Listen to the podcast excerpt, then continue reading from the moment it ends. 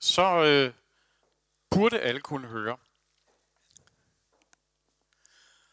Det gør, at øh, det oplæg, jeg vil holde i dag, det ligesom baserer sig på både mine øh, erfaringer som forsker og historiker, mine erfaringer som embedsmanden, som skal rådgive en minister, og så ham, der sidder i en sikkerhedspolitisk tænketank og skal prøve at tænke store tanker om, hvordan at vi kan lave øh, bedre dansk sikkerhedspolitik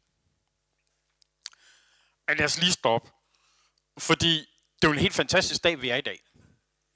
Det er FN-dagen. Det er rigtig mange år siden, at FN blev skabt. 1945, 24. oktober, underskrev man traktaten. Og FN er jo en organisation, der desværre har lidt skidt nu for tiden. Og den burde jo i virkeligheden være forklaring på, at vi behøver slet ikke tænke over at skulle gå i krig. Men det skal vi alligevel. Der er tre begivenheder, der har ændret sikkerhedspolitik siden 2014. Ukraine blev invaderet i øh, 2014 af Rusland. Det vil sige, at russerne ophørte med at anerkende en suveræn stats ret til at bestemme over sit eget territorium. Det er meget, meget alvorligt, og det er langt mere alvorligt, end det de fleste danskere går og tænker over til hverdag. Det er jo faktisk katastrofalt, fordi det har ændret sikkerhedspolitik helt generelt. Det er blevet meget mere farligt, og vi har ikke opdaget det i Europa. Så er der præsident Donald Trumps valg som præsident, og den deraf afledte nye sikkerhedspolitiske strategi i 2017. Amerikanerne er helt entydige i deres sikkerhedspolitiske strategi. Rusland og særligt Kina udfordrer amerikanerne, og det vil de ikke acceptere. Det betyder, at der er lagt i kakkelovnen til konfrontation, forhåbentligvis fredeligt, men med risiko for, at det kan udvikle sig. Så har vi general, øh, generalsekretær Xi Jinping i Kina, som blev valgt som på livstid som leder. Og nu er det sådan så, at hans skrifter bliver øh, lige så, undskyld mig udtrykket, hellige som Mao Zedongs.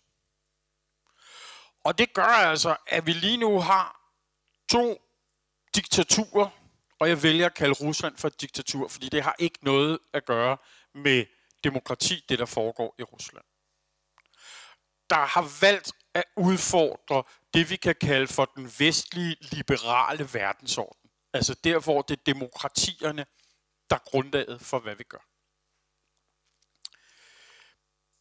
Det giver os en ustabil verdensorden, og det afspejler altså for eksempel i FN. Kina og Rusland udfordrer USA og skaber en permanent international krise. Sådan lidt, lidt fint inden for forskningsverdenen kalder vi det for Tyrkiets krise, med en reference tilbage til det antikke Grækenland, hvor at øh, grunden til, at der blev krig mellem Sparta og Athen, var, at øh, Sparta var stormagten, og så så udfordret af det opvoksende Athen, og derfor så vælgte spartanerne at gå i krig med atenienserne, inden at Athen blev alt for stærk. Det kalder man for Tyketids fælde, fordi det er ham, der beskriver det. Og det er det, som amerikanerne ser sig fanget i lige nu. Kina siger selv, at de vil revitaliseres. De vil i 2049 være verdens største, eller en af verdens største stormagter. Det har de sagt offentligt, og det bliver vi nødt til at forholde os til vil vi for, blive nødt til at forholde os til, at et diktatur ønsker at være verdens største og stærkeste magt. Rusland ser sig selv som en naturlig stormagt, og jeg skulle hilse at sige, at det har de svært ved. Men de satser entydigt på en militær oprustning.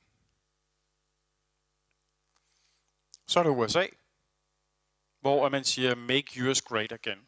Og jeg vil sige, at Donald Trump han har ligesom lidt misforstået det, fordi at det han gør lige nu, det er, at han satser entydigt på USA, og det vil sige, at dem, der kunne være interesseret i at hjælpe amerikanerne, de forsvinder skrigende. Og det gør ikke US Great Again, men det gør US Smaller Again. Det her giver plads til, at små stater eller mellemmagter som Tyrkiet, Iran, Nordkorea kan agere, som de har lyst til. Fordi de tre store magter, de optager en intern konkurrence, som vi ikke har set i 100 år. Det gør, at vi ikke får løst problemerne i Mellemøsten, for eksempel. Og det gør, at krisen vil fortsætte i overvis og påvirke vores sikkerhedspolitik og erhvervspolitik. Og så kan jeg se, at i den næste sætning, der har jeg lavet en slåfejl, jeg beklager meget. Og det gør, at FN vil være en kampplads for værdier. Hovedkonklusionen i den rapport, der blev skrevet over et års tid af to af mine gode bekendte, professor Anders Vivl og Rasmus Mariager, øh, deres rapport viste, at helt entydigt, at Danmark går i krig, når USA kalder. Det er alliancen med USA, sekundært alliancen i NATO, som gør, at vi går i krig. Og altså, vi fastlægger vores interesser helt entydigt over for USA, og det er det, der gør, at vi eventuelt går i krig. Hvis vi skal kigge på hovedkonklusionen, og nu er det så mine kommentarer til, så vil jeg så sige, at der er et snævert beslutningsrum for danske politikere. Og en af de ting, som rapporten kritiserer, det er, at når Danmark går i krig, så er det regeringen, der bestemmer. Så er der ikke plads til, nu siger jeg lidt karikeret, sådan rundbords øh, samtaler. Det er nu, der skal besluttes. Jeg har arbejdet selv en hel del med, med kriser og hvad kriser er, øh, og har lavet en podcast her, øh, om, om kriser sammen med Raison og, Mikkel, og professor Mikkel Vedby Rasmussen. Og noget af det, der er helt entydigt i vores analyse af kriserne, det er, at lige så snart vi når frem til en krise, så bliver mængden af beslutningstagere markant indsnævret. Beslutningstiden bliver markant indsnævret. Og med andre ord, det er helt naturligt, at når vi kommer i en krise, som kan udløse en krig, så mængden af mennesker, der deltager omkring bordet, den bliver mindre og mindre. Det gør jo altså også, at vi har et demokratisk problem, når vi skal forsvare demokratiet, fordi beslutningsrummet bliver mindre. Så er der altså i Danmark sket det meget bemærkelsesværdige, at udenrigspolitikken er flyttet fra Udenrigsministeriet til Statsministeriet.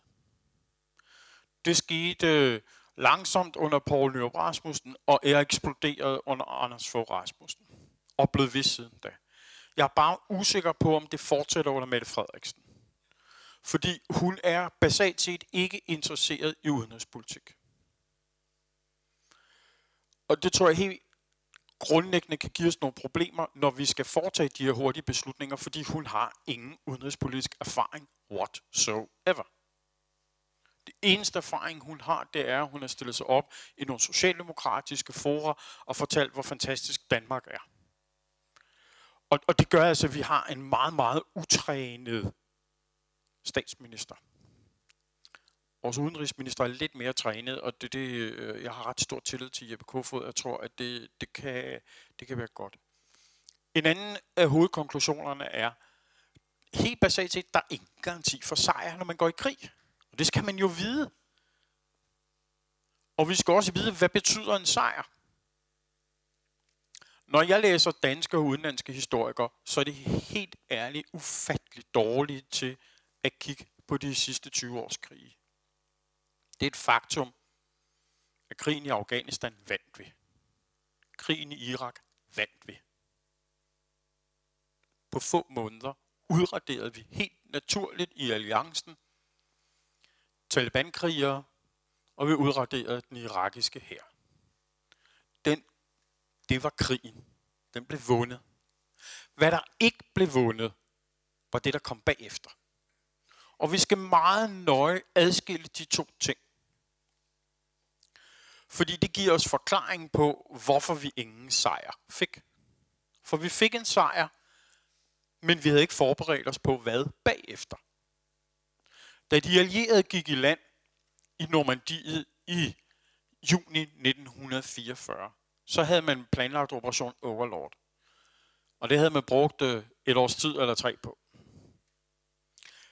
Men man havde ved siden af den militære operativ planlægning også lavet en civil planlægning.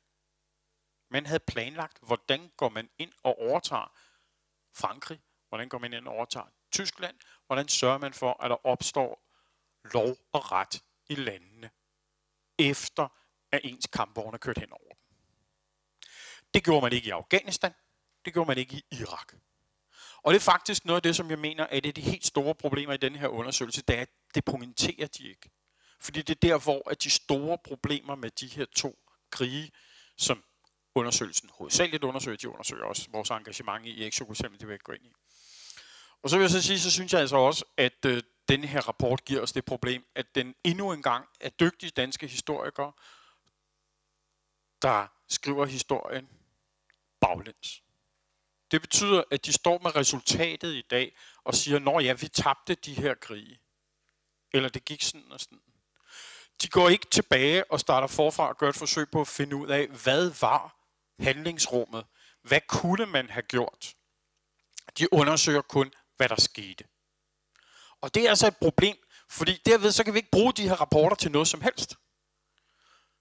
Fordi så kan vi ikke bruge dem til at vejlede politikerne i, I havde følgende muligheder. M1, M2, M3, M4, og I valgte kun M2. Det vil sige, at de her rapporter er kun et stykke historisk redegørelse for, hvad der skete. Det kan ikke bruges politisk, og det er derfor, at politikerne ikke kommer til at bruge det her overhovedet. Og det er fordi, at mine ærede historiske kolleger aldrig nogensinde har arbejdet i en politisk organisation, end sige et ministerium. Og det gør, at, at det her er altså rigtig mange øh, 100.000 kroner, som ikke kan bruges til særlig meget. Konklusionen kunne et par dygtige embedsfolk have skrevet på en eftermiddag. I'm so sorry. Havde de bedt mig om at lave den skrive den her, jeg kunne have lavet det på et døgn sammen med nogle af mine dygtige medarbejdere i Atlantsamslutningen, og I ville have fået det samme resultat ud af det, og vi havde sparet en masse skattekroner. Hvad bygger sikkerhedspolitikken så på? Jamen altså, vi er gået fra værdier til interesser. Da vi gik i krig med, med amerikanerne, så talte vi om værdier, vi talte om demokrati.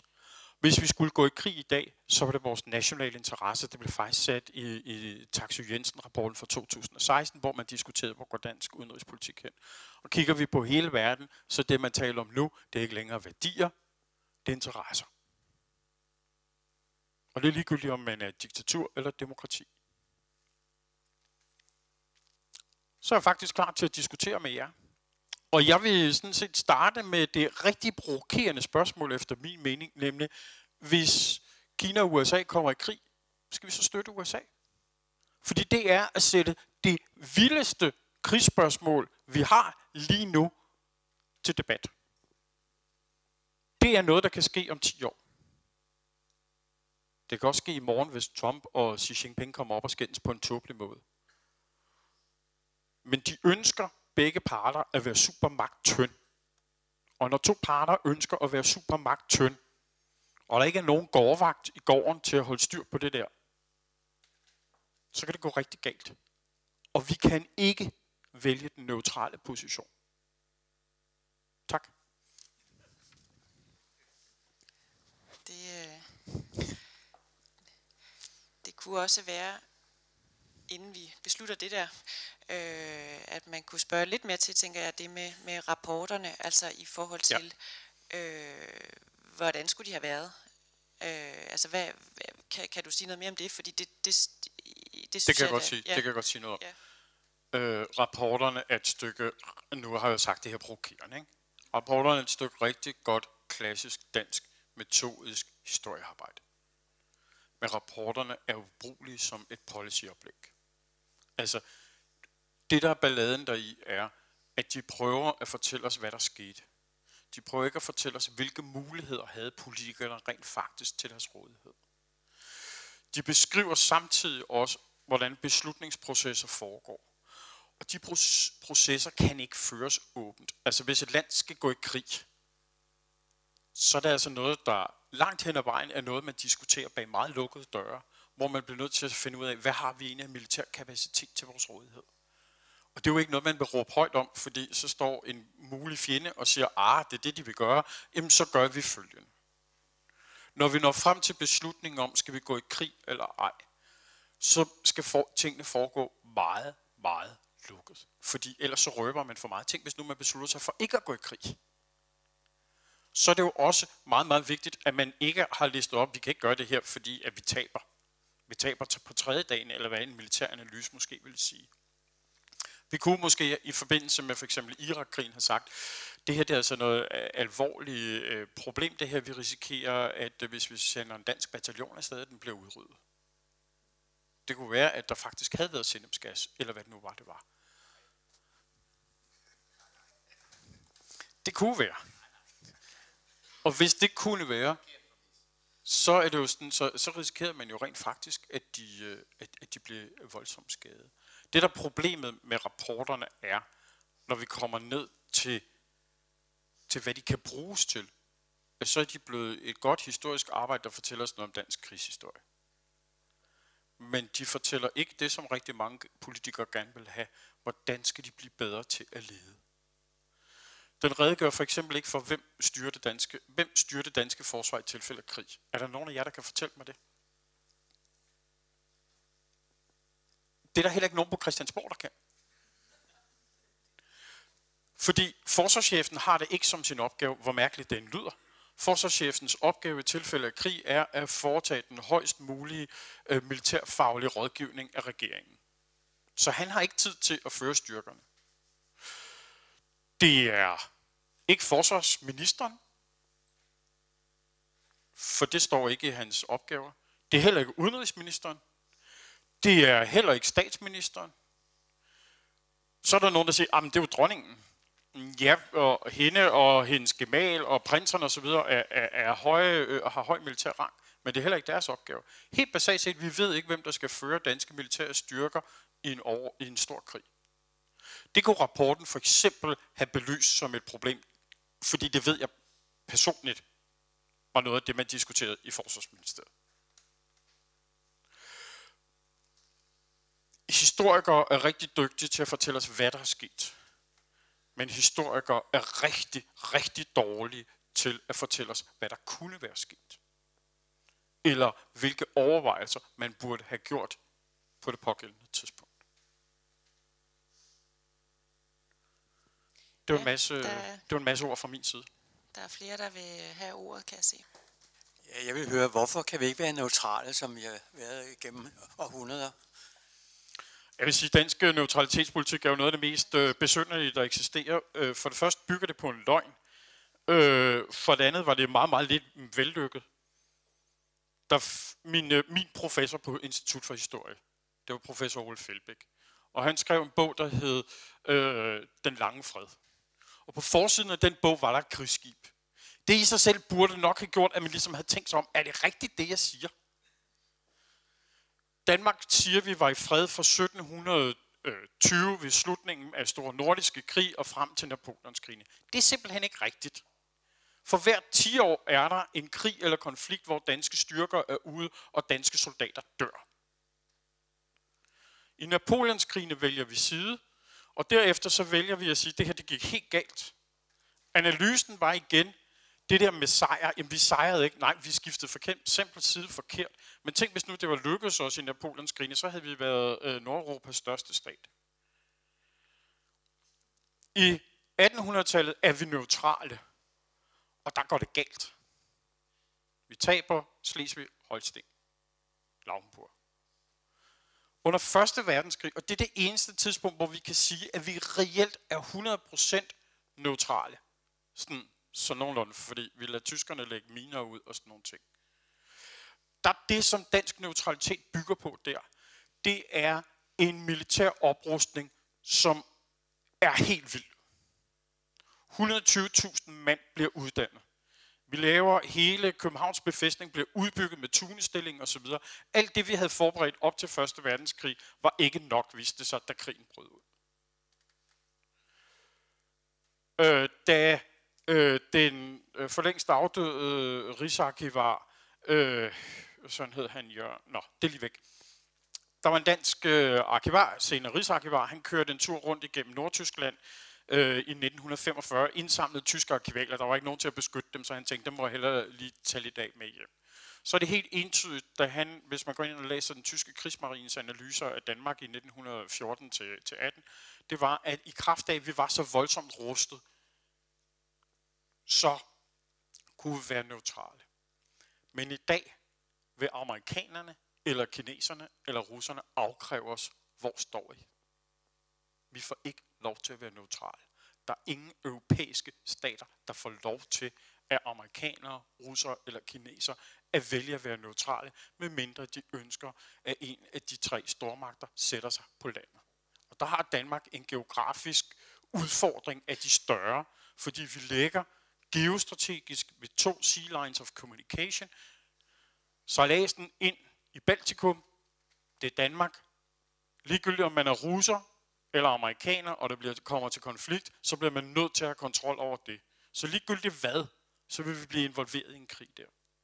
Vi har også den anden sea line of communication, der bliver mere og mere betydningsfuld, og det er området omkring Grønland.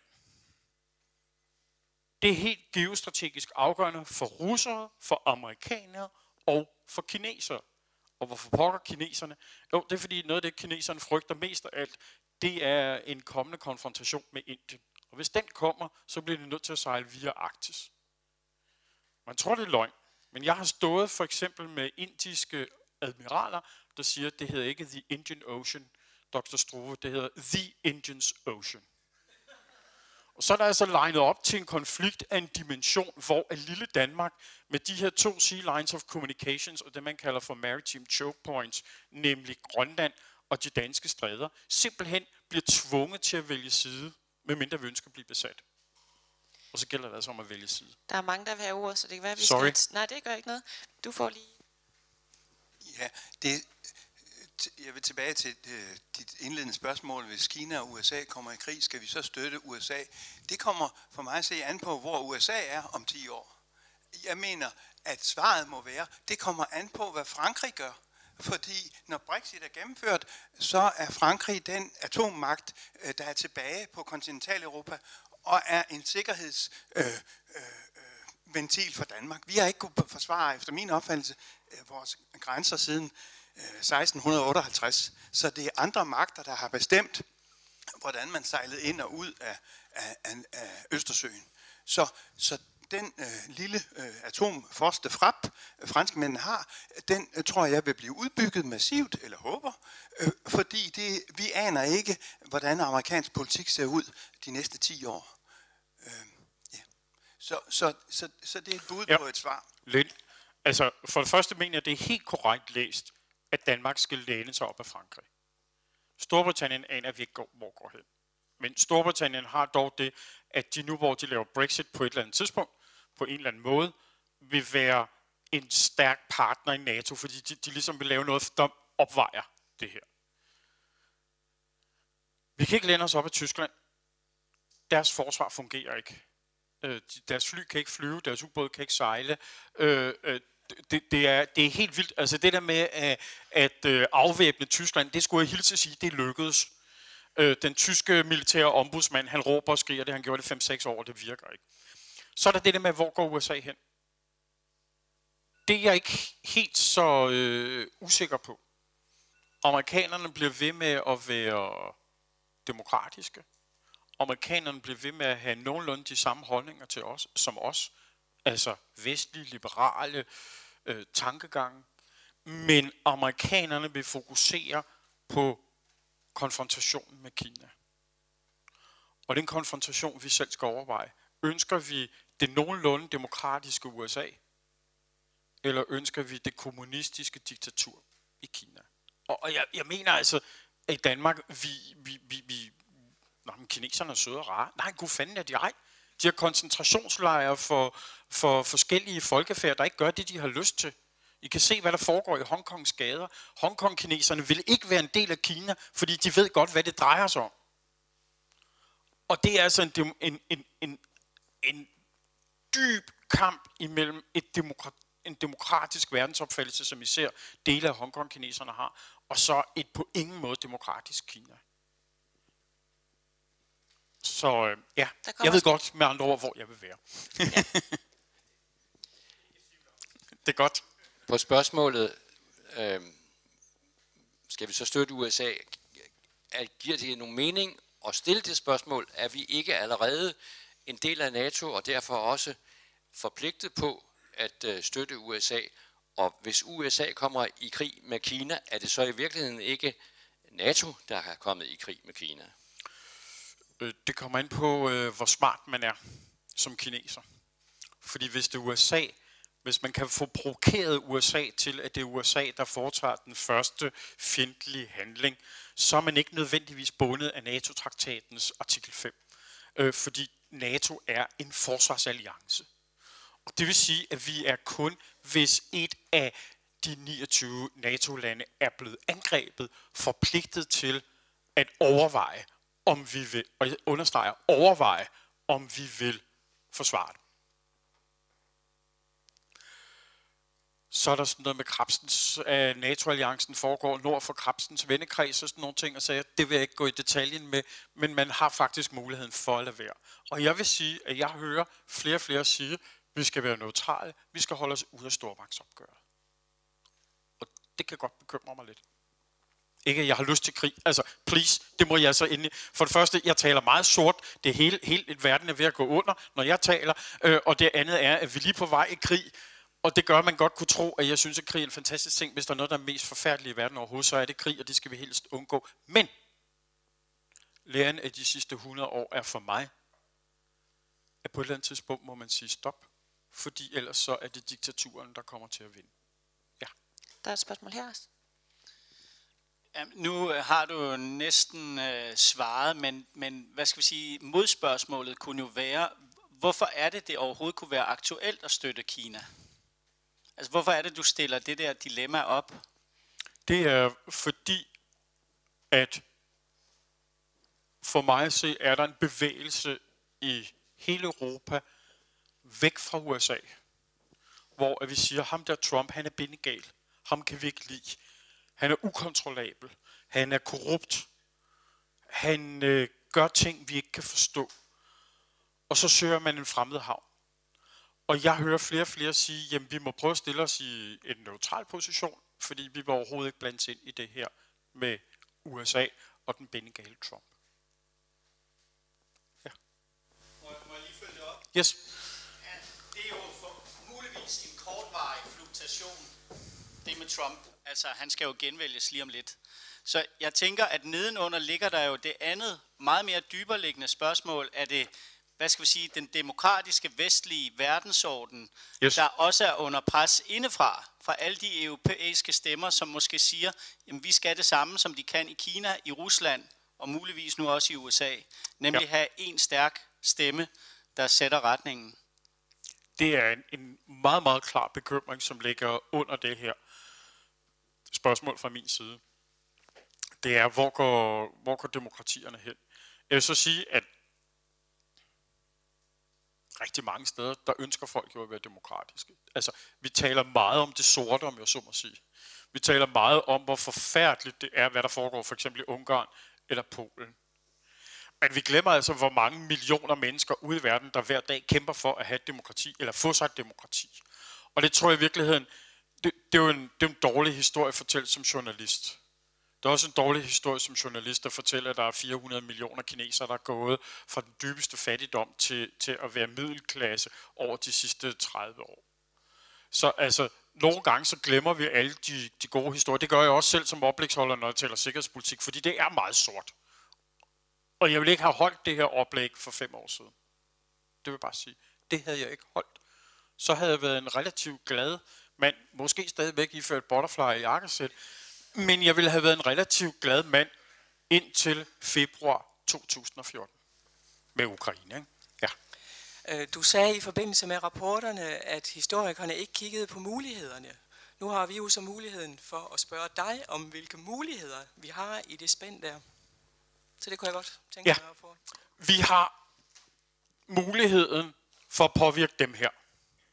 Vi har muligheden for at påvirke USA hvis vi nu gør et forsøg på at lade være med hele tiden at grine af Trump eller udstille Trump, men faktisk gå ind i en dialog med Trump og hans regering. Men det gør vi ikke. Det gør Vesten ikke. Det gør vestlige statsledere heller ikke.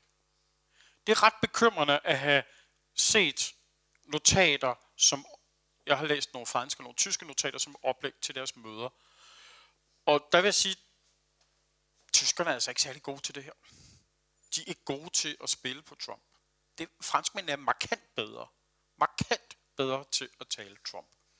Måske faktisk fordi, at de deler en fælles øh, baggrund gående tilbage til 1700-tallet til, hvordan man laver en stat. Så de forstår langt bedre amerikansk præsidentskab, end man gør i Tyskland, Storbritannien.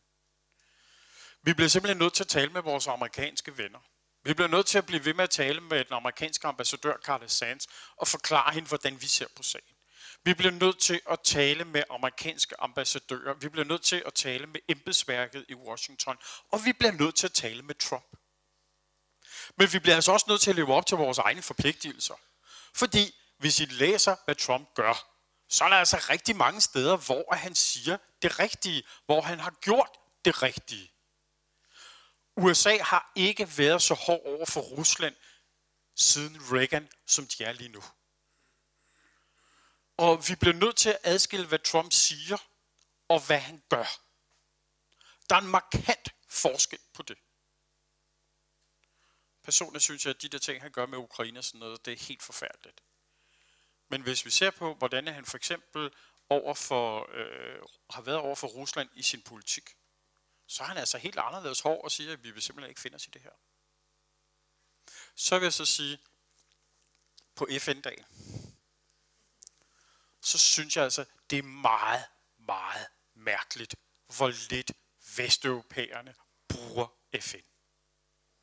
Den tyske kommende leder af CDU og forsvarsminister var ude her for et par dage siden og sige, at man skal lave noget i Syrien, og det skal man lave. Og det virker som om, at hun har tænkt et eller andet europæisk forsvars et eller andet ned og lave en sikkerhedszone.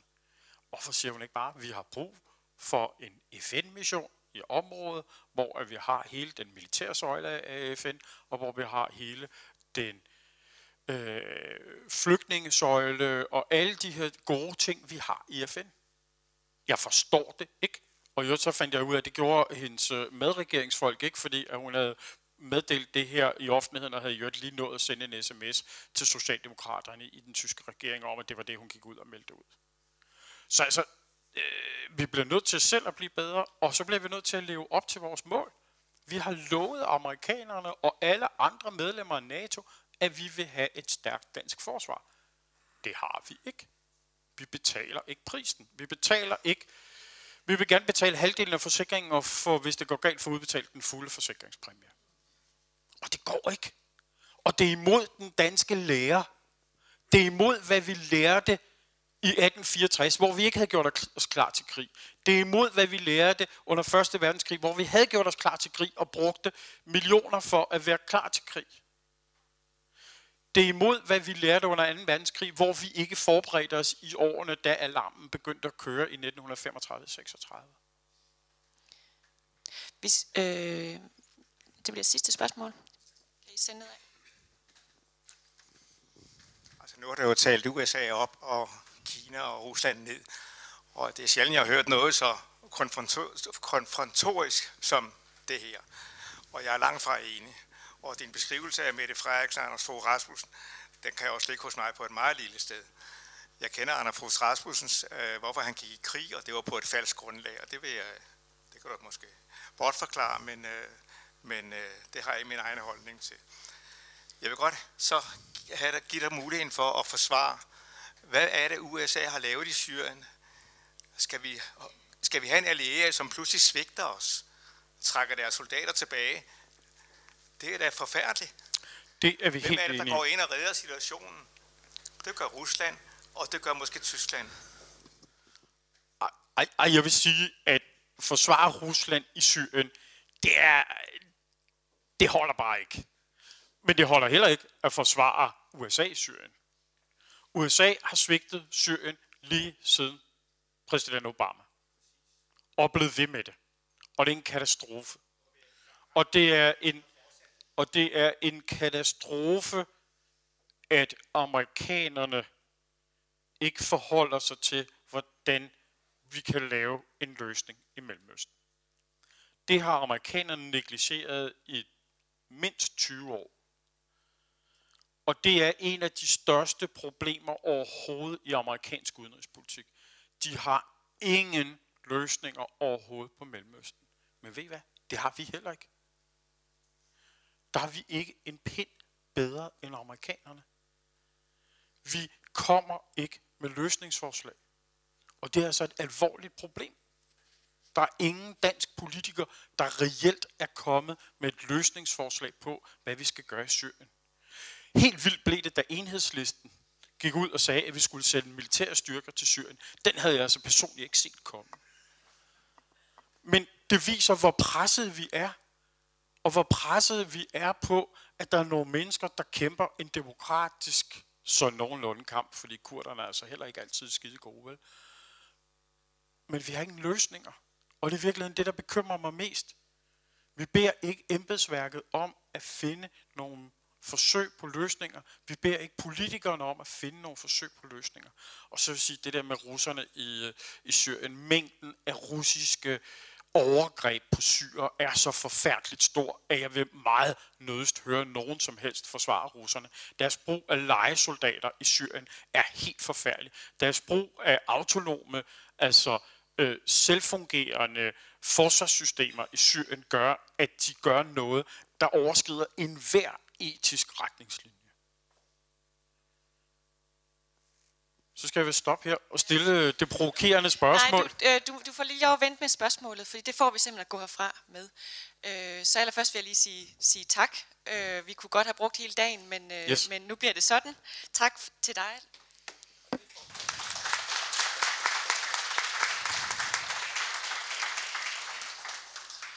Og nu får I øh, simpelthen noget, I kan tænke videre over. Men det er faktisk i tråd med en øh, masse af det, som en, en masse af, af, af dem, vi har talt sammen, jeg har talt sammen med, har, har diskuteret. Ikke? Hvad skal vi kæmpe for, og med hvem? Det synes jeg faktisk er det, som vi skal gå og overveje i rigtig lang tid, og diskutere med vores venner, fordi der er brug for den debat. Og jeg har min holdning til, hvor vi skal gøre det, og hvem vi skal gøre det med. Men det vigtigste er, at vi debatterer det her, så vi forberedt, når tiden kommer. Fordi det er i virkeligheden noget af det, som jeg også manglede i undersøgelsen, det er, at politikerne klæder sig ikke på til at tage den her debat, når det går, går naller. Og når det gør naller, så skal vi gøre noget hurtigt. Og det er ligegyldigt, om det er forældreskabet. Fuldstændig ligegyldigt, om jeg skal forholde mig til, om Karl Christian må gå ud klokken 10 om aftenen, eller ej, altså min søn eller om vi skal allieres. Det er noget, jeg skal have tænkt igennem på forhånd. Det er noget, jeg skal have talt med min kone om. Hvis vi taler international politik, så skal vi have talt om det internt i Danmark, og vi skal have talt med vores allierede om det på forhånd. Så altså, hvad skal vi kæmpe for, og med hvem? Og tænk over noget med værdier, interesser, FN, NATO, USA, EU. Men øh, hvad, og hvad og hvem skal vi gå i krig for? Og det kunne vi bruge et par dage på. Lars Banger Struve, tusind tak til dig, og tak for spørgsmålet at tænke videre over.